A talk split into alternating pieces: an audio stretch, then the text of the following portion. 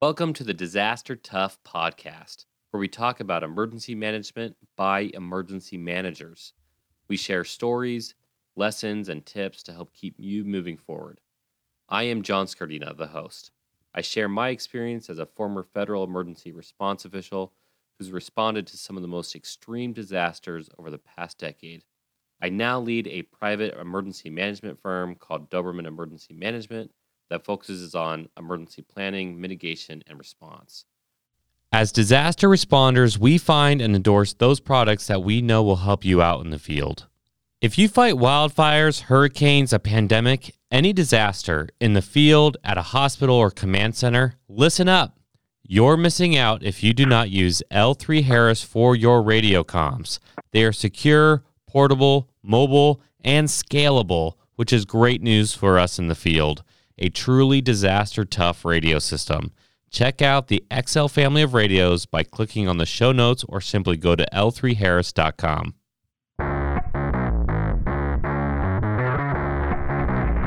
Welcome back to the show, everybody. It's your host, John Scardina. Man, I'm so excited for this episode. One of my great friends, Tim Britt's on here. He's been uh, 20 years with the Marines, 20 years and two months, four years local police, and then he's been with uh, FEMA for quite some time. In fact, he's the the ops chief there for the National IMAT. That's National Incident Management Assistance Team Red. When I was there, it's the National IMAT West. So they've they're new and improved, and so he's going to be talking about all all things um, response and strategic planning and all kinds of stuff. He has tons of experience, obviously. Tim, welcome to the show. Hey, thanks, John. Uh, great to be here today.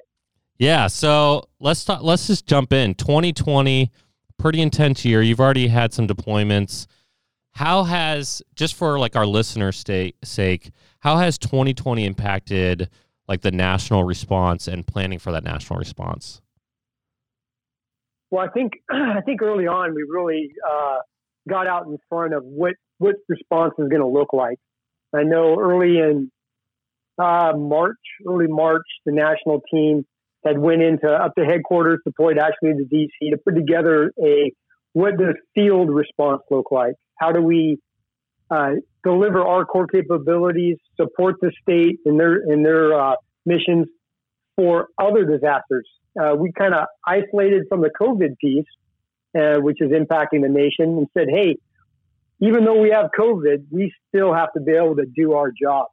And so that was a that was a pretty interesting time for the team. They were they were out there uh, and developing those plans for field operation guides for what does our response look like. We knew we just couldn't bring the kitchen sink from an employee standpoint uh, and stand up like in Harvey when you were with us, five thousand federal employees uh, at a JFO, right? Yeah. Um, we had the virtual component. We had impacts in, in from our, or inputs, I guess would be a better, uh, from other uh, directorates within FEMA saying, hey, our personnel can do our stuff virtually now. Um, and I think it's really going to have a big impact even going forward of what our disaster response looks like.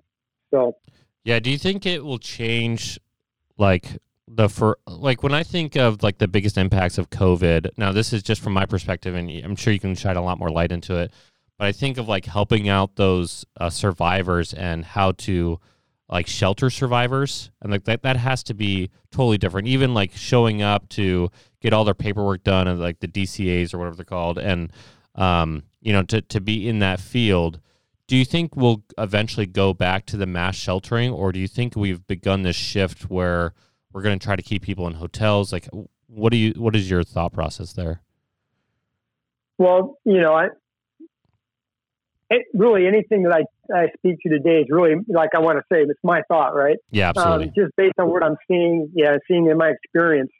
Um, my my initial instinct is is cost prohibitive, right?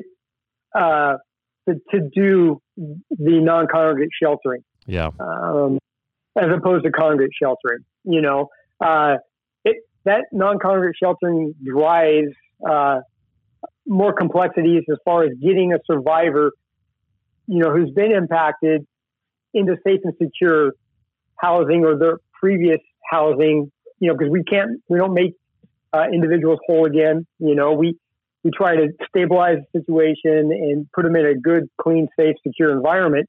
But if you're in a hotel room, that home that you came from, which is livable, may not be as nice as the hotel room that you were previously in, unfortunately. Um, so the COVID really was a game changer, you know. Uh, when you start talking about facilities, and uh, I was with the state of California during the Oroville Dam, right?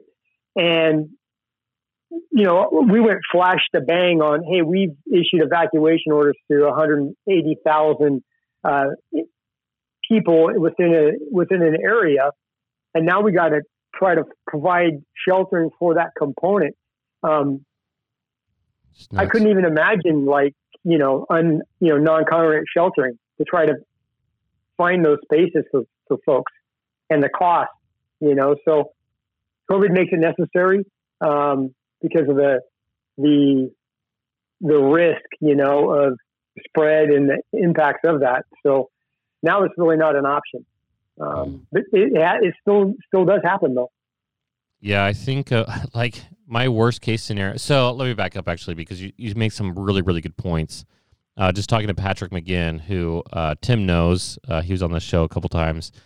Um, he said they had 160 shelters, or you know, uh, hotels that they used for um, for the people who evacuated for the fires this year. 160 locations to, to try to do feeding, and he t- talked about how basically the mess that was and how hard it was to do that. Cost prohibitive, time. I mean, all, the different resources that you need. Um, and quite frankly, uh, to your point, when people are in those you know congregate shelters or when they're when they're in those large Red Cross shelters, it makes them want to get out and kind of return to life. Um, so it, excellent points there. But as like we're we're talking about that that vein of like the game changers, right? Um, you bring up like these points of um, like the strategic planning. Uh, I I always want to go back to strategic planning with you because you are you are that like you're that that critical piece in ops to take what they're kind of what I would say those templates, right? Unfortunately, like sometimes planners get uh, caught up in templates, and you're out there saying, "Hey, like, how do we make this work?" And so you have to back kind of up on that strategic level and see like that integration between all these different pieces. And so, um, just thinking about from a strategic level, um, you know, you said back in March you you had to go and you had to be able to do response even during COVID, right? Uh, Tim and I did a training a long time ago, four years ago, where we talked about uh, CBRN, uh, CBRNE, uh, depending who you mm. talk to. And um, uh, when I think of COVID, sometimes I think of containment rather than um, like uh, you, you, you want to help everybody out. You want to help out every single survivor. But sometimes just keeping it to a single community. I mean, if you're talking about 160,000 people, I mean, you can't. I mean, you can't do that only in hotels. So, um, what are some of those strategic concerns that you have uh, based off of your experience in saying, okay, what what do we have to?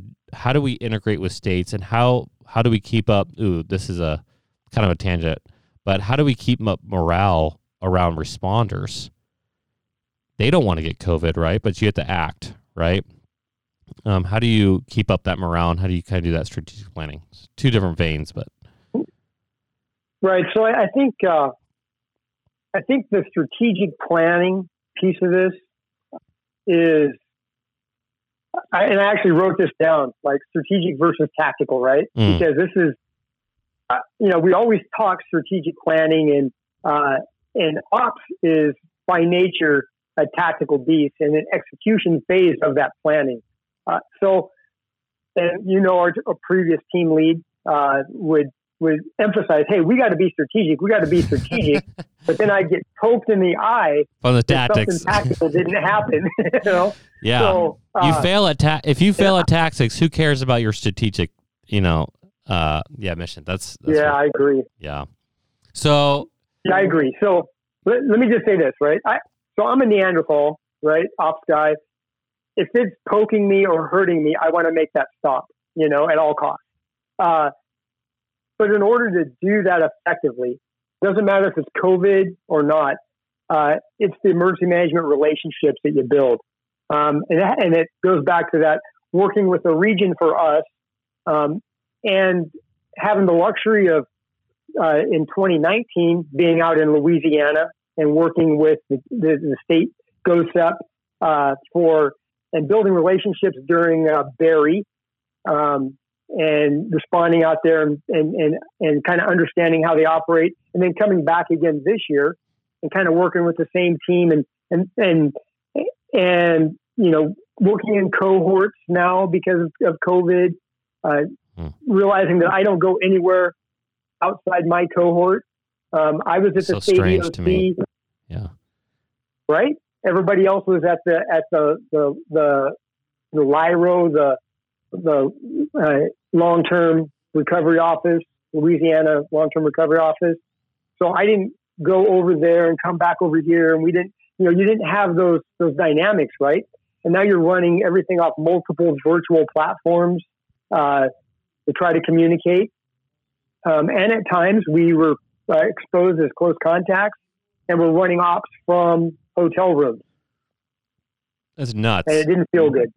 Yeah. Yeah. No, you talk about man. I, I remember so thinking about Harvey because you brought up Harvey, and we've brought up Harvey in almost every episode. We're on like thirty three now or thirty four. So thanks for continuing that trend. Yeah. But uh, it's big. Yeah. Yeah. Massive game changer. talk about a game changer event. But like, um, I, I remember I I was in constant flux. My staff was doing what they had to do, and all day, every day, I was just bouncing around between different people um, with my, my head cut off, just trying to keep you know that that flow going. And uh, I, I remember thinking back then, man, this would be easier. This would be easier if we had a virtual component where I was just able to click on the box essentially. So for those guys who who may be for virtual and for those guys who may be against, can you give us some of those pros and cons? Because obviously it's it's gray, right? Like there's there's good and bad to it. Because you know, if I had an issue, uh, I would just run over to you, right? I would just say, hey, like, hey Tim, like this is what we have to, you know, just look at this map, like physically look at it. Um, and so like there's obviously pros and cons. What do you think? No, no, I, I absolutely believe that. I think I think when you take a look at emergency management and you look at the generational differences, right, mm. of, of, the people that are actually, I mean, you you've got it all, man. You've got FEMA Corps just coming in, right? Yeah. All the way up to retired fire chiefs that come back and do this um, as a secondary piece. So you have all different technological comfort levels, mm. and that what COVID has done is kind of forced us all into this virtual meeting like we're having right now. It's a millennial uh, dream. It, right? Um, as opposed to, you know, like I said, you know, you thought you could hide at night on Harvey, but I found you because I wanted a map printed out and I didn't true. want a PDF. That's hilarious. You know, so, uh, and, and I still, and you know, uh, you know, I, I build this whiteboard wall thing everywhere I go mm-hmm. on some scale um, because that's I need to talk, point, and and and realize uh, time, space, and distance for the terrain that we're operating in, or or the you know the state, mm-hmm. you know, and and being able to understand that. So that component, I don't think is ever going to go away in response. Right, the recovery piece, you know, we, we're talking about conducting a virtual PDAs and leveraging remote sensing and and doing all these things to uh, really understand the impacts of an event. But that actual coordination for life saving uh, actions, uh, it, it's take a test, wear a mask, keep your distance, minimize your you know your exposure in and amongst different groups. Um, those those have to happen because it's it's I can't have you uh, not plugged in remotely and need you um, for some of those decisions that that we need to make or information that we need to inform decisions. You know, so it, it's it's uh, you know if I could draw the picture, it's heavy engagement in response and kind of tail tail this down to a more virtual practicality in recovery. You Yeah. know that that's kind of the the bite on it. I mean, how many hundreds of emails would would be get in response? Like you, you can't go through every email. You don't have time. And so you try to find what's most critical or you know, you try to flag what's uh, you know, and by the end of a response, I would have like 200 flagged emails that I never even read. But if it was really critical, I knew somebody could just come over to me and talk to me. And so like there's I don't know. I I think for man, you're talking about a really good point of that coordination um, coordination breaks down when you can't meet with somebody face to face.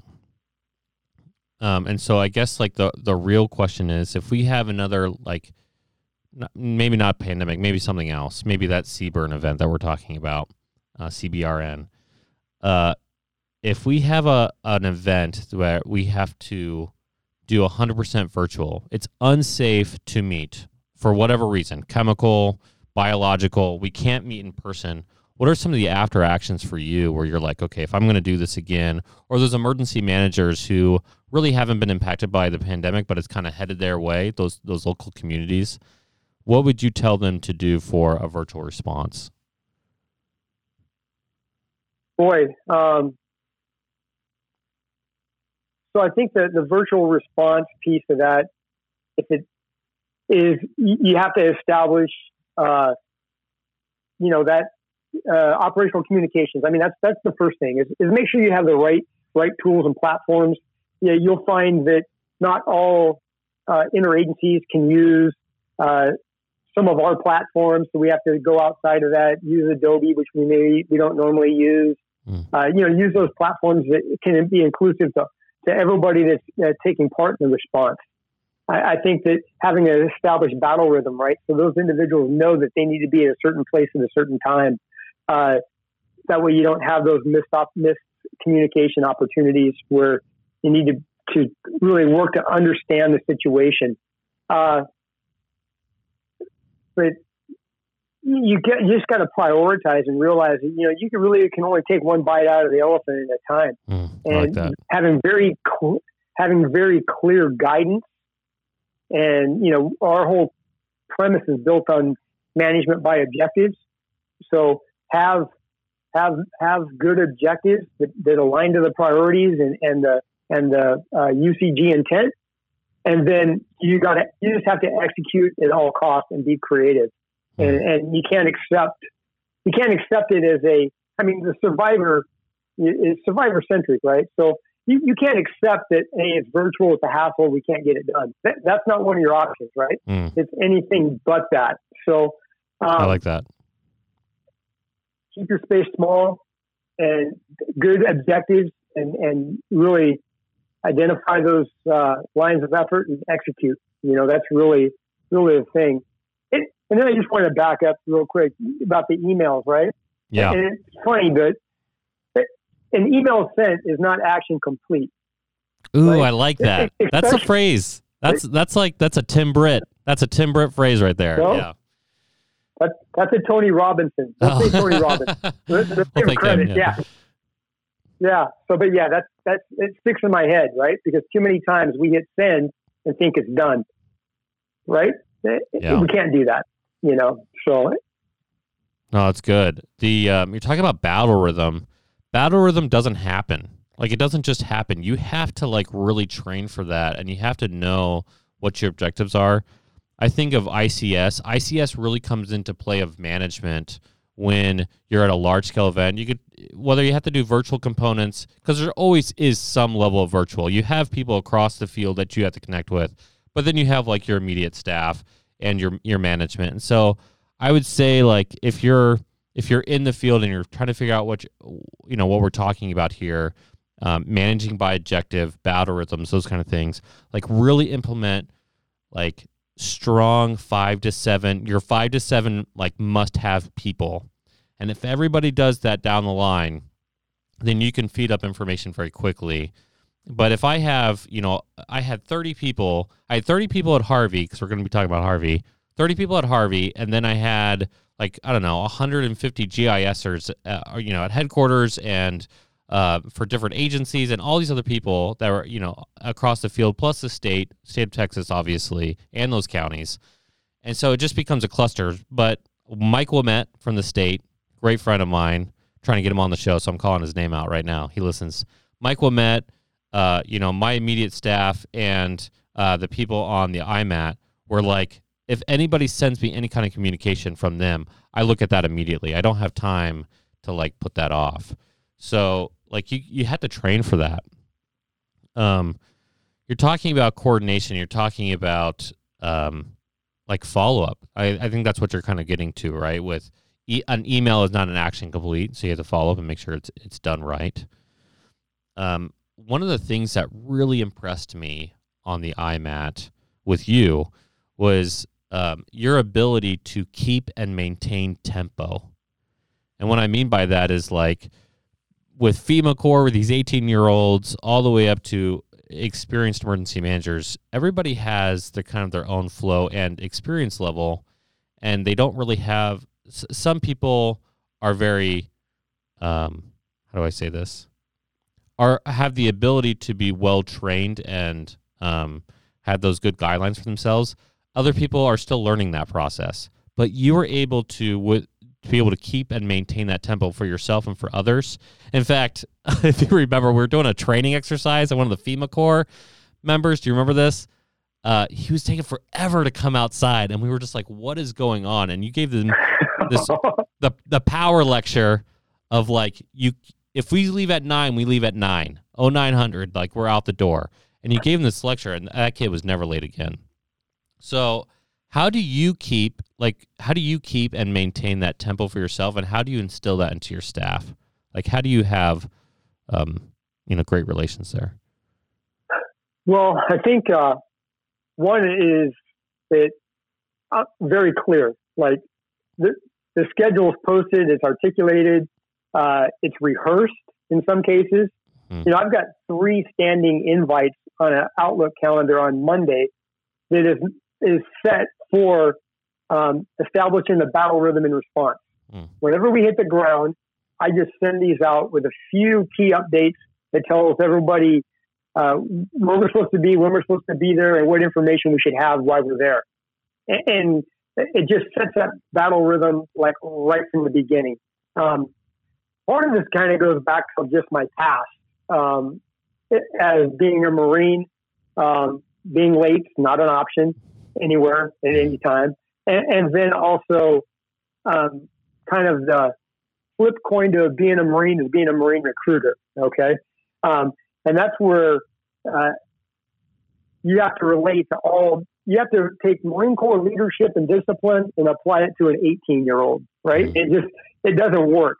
So you got to understand how you have to engage individuals and motivate them to get to where uh, get on the same uh, schedule, rhythm, tempo um, that you're on. Um, plus, I'm high energy, right? You you you know you, you've never seen me uh, sit somewhere and tell other people to do something, right? Like I'm normally doing it, and I'm asking people to help me do this, which is a team oriented or or team outcome that I'm trying to get. Uh, and if you're not doing it, I'll tell you um, because I, I come from the position of I'm doing this, and there's really no argument um, based on the fact from the perspective of we're hired to do a job, expected to do a job, we trained to do a job, and that's you know top to bottom. You know we have to execute. I was hoping you'd get to that. I was hoping you'd get to the fact that uh, you lead by example. Uh, it is very hard for me to follow an individual who who isn't working. I mean, I, I was in the planning section, so I had Rodney, and everybody knows that I have great respect for him. But I also have great respect for you, and you both share the same attribute: is I never thought at any point I was working harder than either of you. And that I, I always wanted to work as hard as my leaders, but I never thought I could get ahead of working harder or um, you know, even when we were in the office, we would have those downtimes, and I, I kind of want to get to this a little bit later, but we would have these downtimes, and I don't think I ever saw you just like goofing off or being an idiot. Like every time I came over to you, you were looking up uh, uh, some new plan. you're following up with people, you're creating those relationships. I mean, what you just said is like you were hired to do a job, and that's that's it. Like that is like truth with a capital T. Like just do it. And I think when you lead with that, like this is coming to the advice to, to emergency managers who are listening. If you want people to follow you, probably the fastest way to be able to get them to trust your word is to do it yourself. And um, I just want to say that like I have great respect for you because of that, and it's one of the reasons why I wanted to work with you so much because I knew that you were never going to fall behind. Like I was always going to have to try to keep up with you. So, anyways. No, thanks. Yeah, no, thanks. But you know, I I like to have a good time. Um, oh yeah. Op section is you know op section's good. Uh, you know we we're pretty uh, and we've had this discussion about uh, even when we were in, in uh, well Vegas on training together was hey you're not really that bad you know and I did the hierarchy of the hierarchy of the team right like hey if it's you know if it's just ops I don't like you you're in planning but mm-hmm. if it's if it's the team against somebody, then yeah, you're on the team, man. We're part of. Uh, I'm at West at the time, and yeah, I'll, I'll, I'll go to bat for you any day, right? So, yeah, um, yeah it's important, man. That that team relationship and uh, you know getting everybody collectively together, gung ho, working together for a common cause, you know, mm-hmm. type uh, attitude. But you can't do it, man, if you're just sitting there, uh, not engaged, not involved. Uh, and just kind of directing, uh, directing and not really doing. So yeah, uh, I will say that like I I've worked a lot with different personality types, and what my hundred percent is might be different than somebody else's hundred percent. But I think you can always tell when somebody's doing their best and when they're not. And I think you can tell when somebody's engaged when they're not and and when they're not. And so I think like the same thing applies to working with subordinates of how to get them up to working at their at their best. Um, that's so funny you brought up Vegas because, yeah, that's when I was like, oh man, I like this guy. I was like, Tim Britt's cool dude. Uh, you'd only been on the team. How long had you been on the team by that point? Six months or a year? No, no, it was less than that because you joined us right around Harvey, right? Just right before Harvey, yeah. Yeah, and so it was maybe eight, seven months. Yeah, so it, it only like been a little bit, February.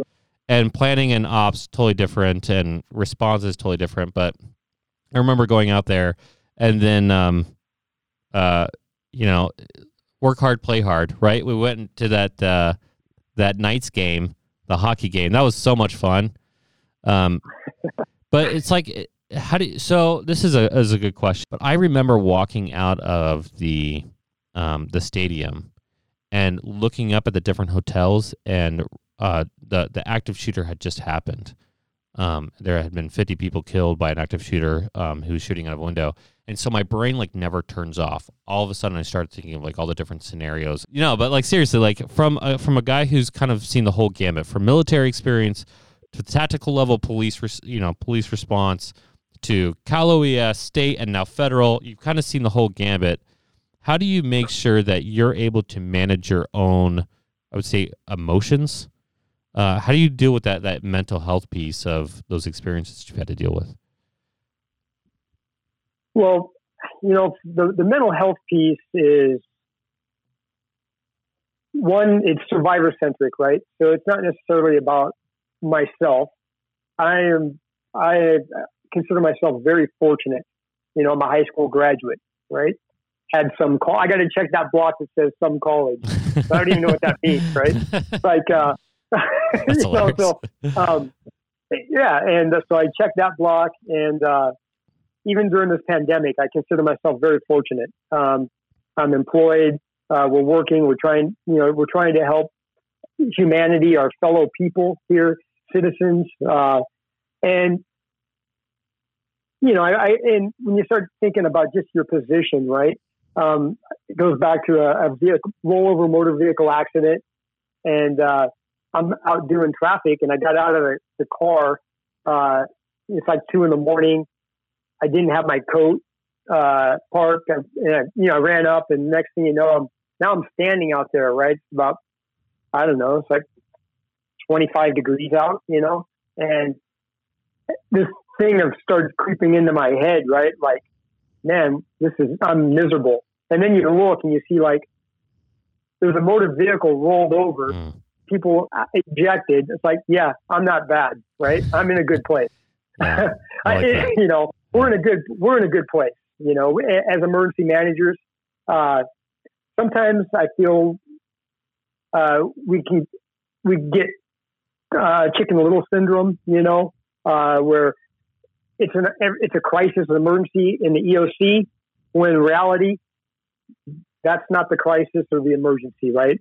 And I just try to keep everybody on point.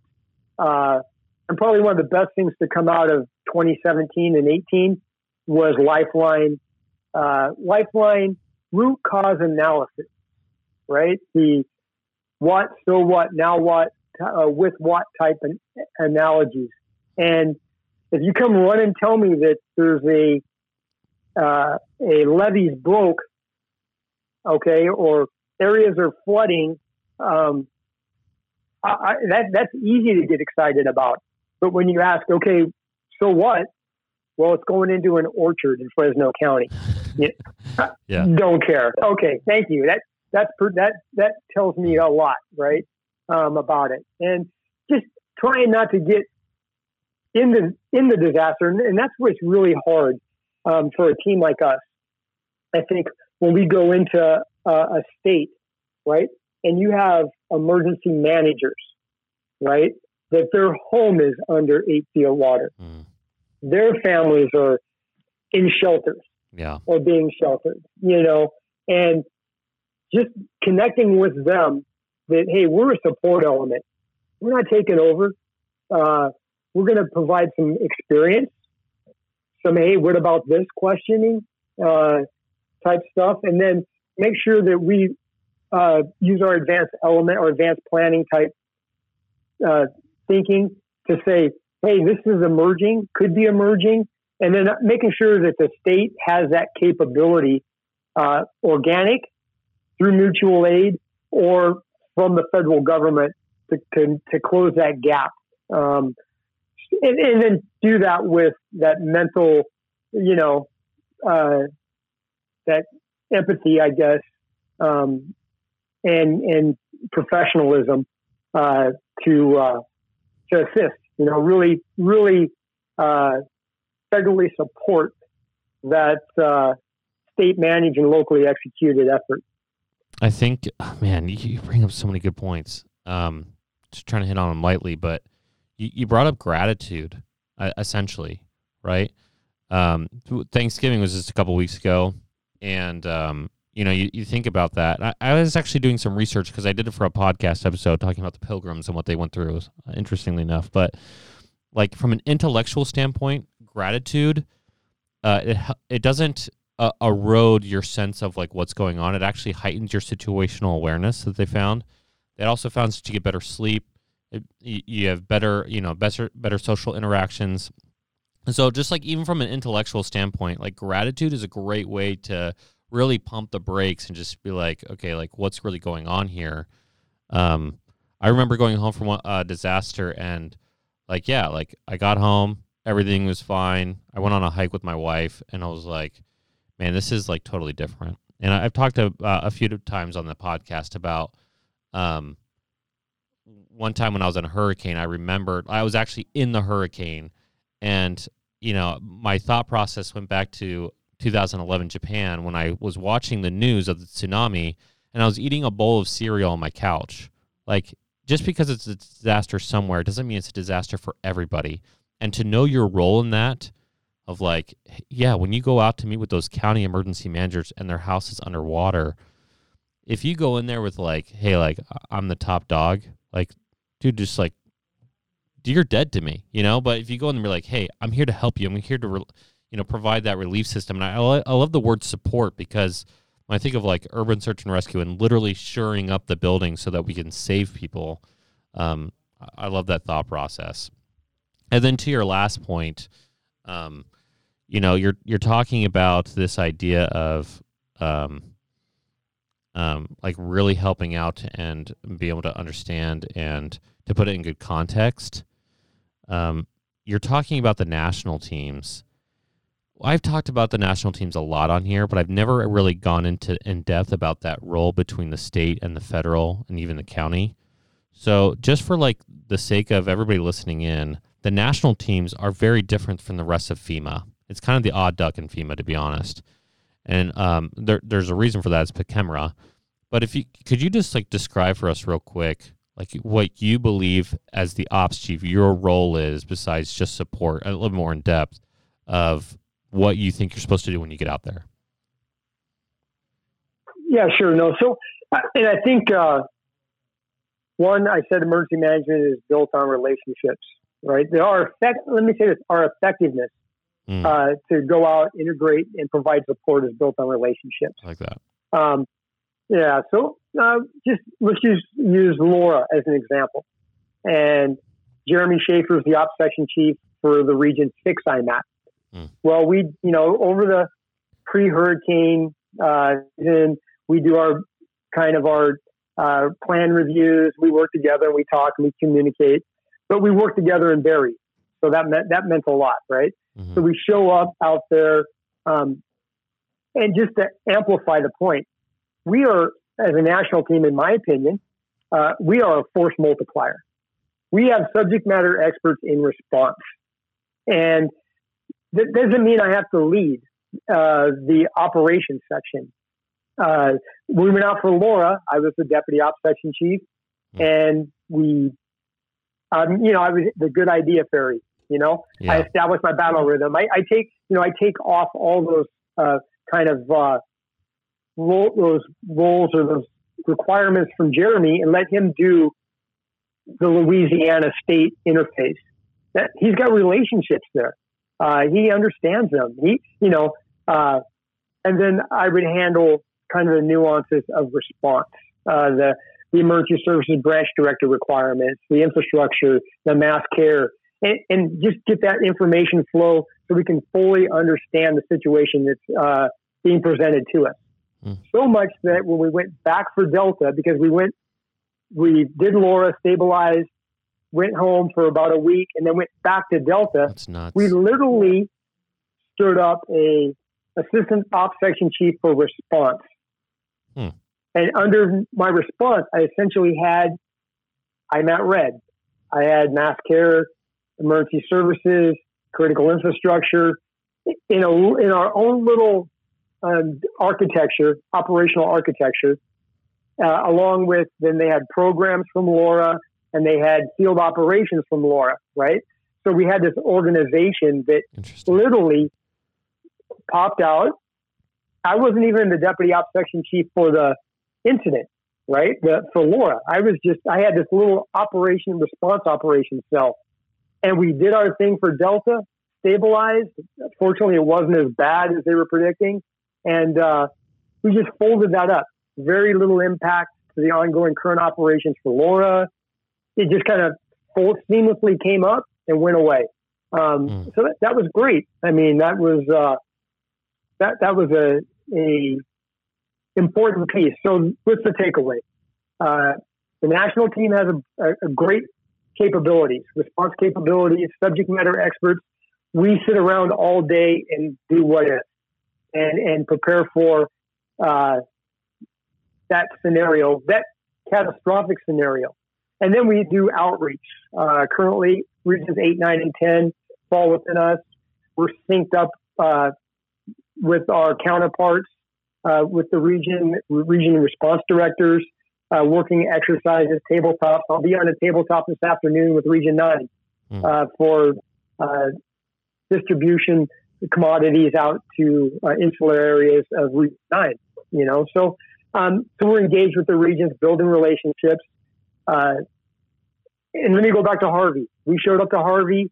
I, I wound up on nights and I watched uh, the Cole Brickers and Jeremy Schaefer's lay out a map, do the architecture from a geographic standpoint, and start talking about this freeway, uh, that freeway. In California, we say the the five, the you know the eighty. Uh, but they but they were talking, you know, the terrain, and and me being a national guy coming from our region into their area, I had no idea where those resources were, time, space, distance of, of, of activity.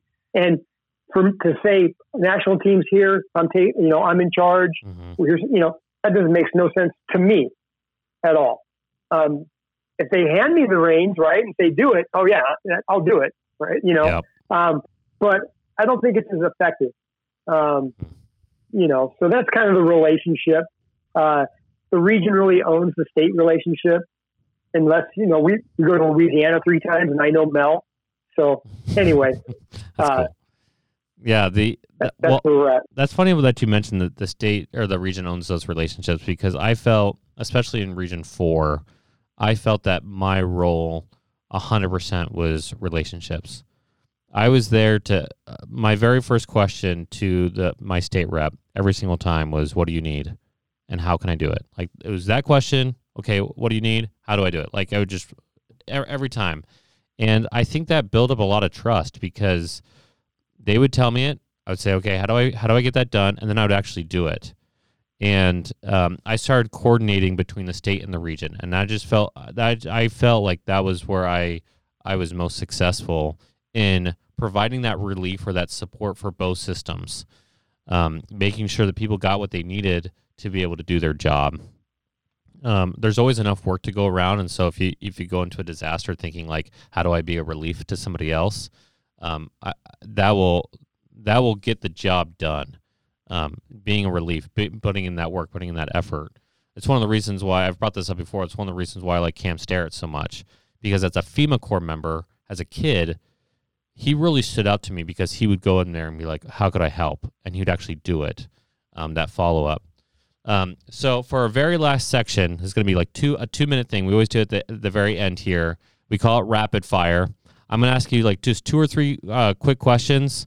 Um, but before I do, Tim, just like thank you so much for coming onto the show. You're the man. Clearly, you're the man, uh, dude. I, I, like you so much. Um, obviously, people are going to want to come uh, have you come back on the show. And if you liked what Tim was saying, you know, please reach out to us and uh, let us know. And if you have follow up questions for him, we'll have him come back on. But for Tim, for a, for a rapid fire, I'm going to ask you three questions. Okay. Uh, out of all the disasters you've been to, uh, whether it's FEMA, state, whatever, what is the most impactful event uh, in your career so far? Yeah, I would say Michael, uh, Hurricane Michael. Hmm. Um, I say impactful to me. Yeah, uh, that's, that's exactly where, what I mean. Yeah. Yeah, it, yeah. So I think my my I was in uh, South Carolina. Uh, Michael popped up in the Gulf, as we know. Like one day it's a, a two, next thing you know, it's basically a five mm. hurricane impacting the Panhandle. I jumped in the car, drove to Atlanta, to Region Four, um, kind of a self-supporter bait per team lead direction showed up there. and They said, just go to the panhandle. Uh, and I drove down, because uh, this is the first really big thing since as an ops section chief uh, since Harvey, um, or as a branch director. But so now I'm driving down. I literally hit a wire hanging down. Um, Holy crap. That was as an impact from the storm, bounces off my windshield. And I'm like, oh, wait, now this is real. Like, this is.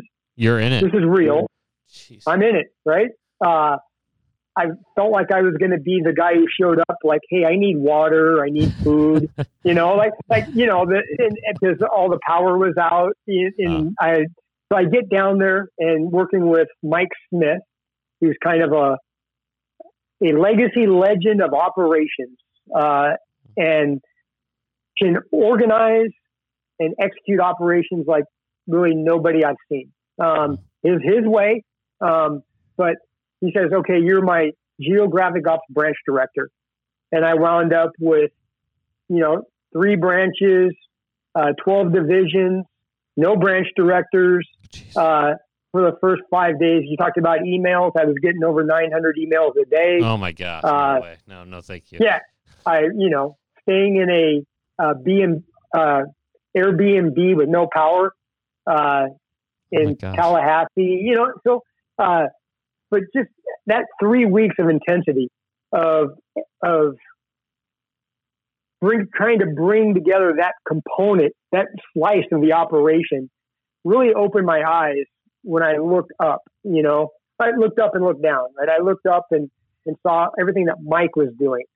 It's like, okay, that this is a type, you know, one incident with it's you know that's what an ops section chief is doing, you know, uh, and really brought me back to focus on my own preparedness and training. So Michael's it um, from a professional standpoint.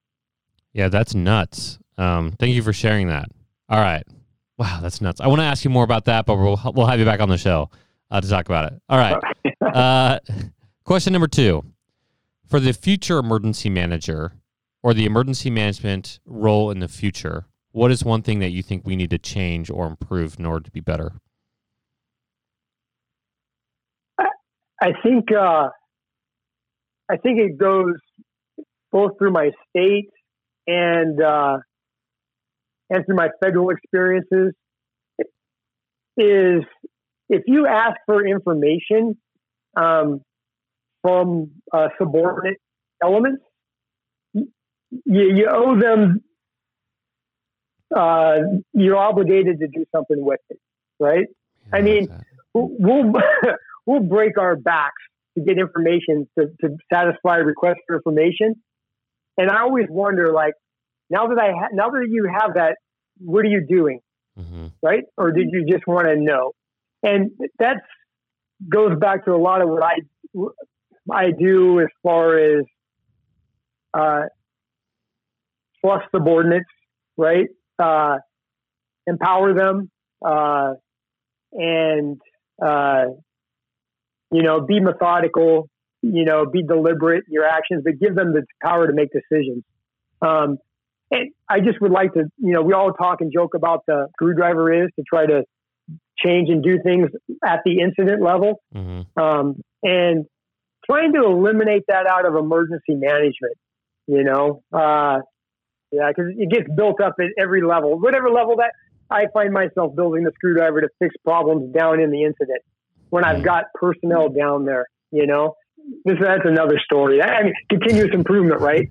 we get better every year before we, uh, you know, when maybe that thing we're doing right now is good enough, mm-hmm. right? But we, we don't never get proficient with what we're doing because we have improved on it and created a new process. So now we're getting, we're learning that and not getting, you know, not getting proficient. Then it changes again. So yeah, uh, I would try to like eliminate some of that and give some stability to our profession uh, yeah, perfection. So, man, I man, I got to get you back on the show. I shouldn't have asked you with this at the end because you just described my two, two biggest problems doing GIS. You know, I did operations and planning before joining FEMA, and joining FEMA and, and becoming more of that analytical guy. My biggest problem was when somebody came up and said, "I would, I, I have a request for a nice to know." And I'm like, I'm in freaking response right now, and you want to know how close your hotel is to the freaking tornado track. That happened in Georgia. I had a FEMA person come up to me random. I didn't even know who they were, and they said, "Hey, I just want to like tell everybody back home like how close my hotel is to the tornado." I'm like, "You're 200 miles away, like, or you know, 100 miles away from that tornado. Like, that is not something I need to spend my time on." And I felt like I got requests like that all the time and it helped out so much when yourself or Scott Schaefer or um, Scott Schaefer was really good at the um, a, a couple other people would take my map and literally start drawing on it or they were like, I don't want a PDF. You said that earlier. I don't want a PDF. I want to look at this map. And, and I could actually see people using it.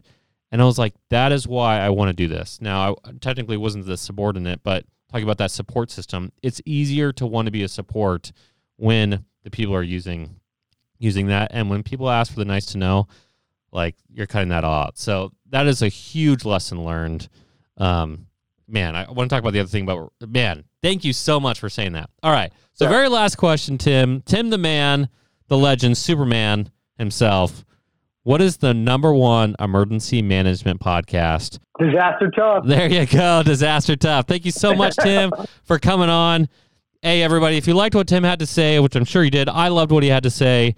If you liked liked it, please give us that five star rating and subscribe. You can follow us on Instagram. We're going to have a couple clips of Tim on there with some more information, so you can follow us on there. That's the Disaster Tough Podcast on Instagram. If you want to work with Doberman Emergency Management, you want to do some planning, some training, some mitigation, you can reach out to us at info at dobermanemg.com. Again, that's info at dobermanemg.com.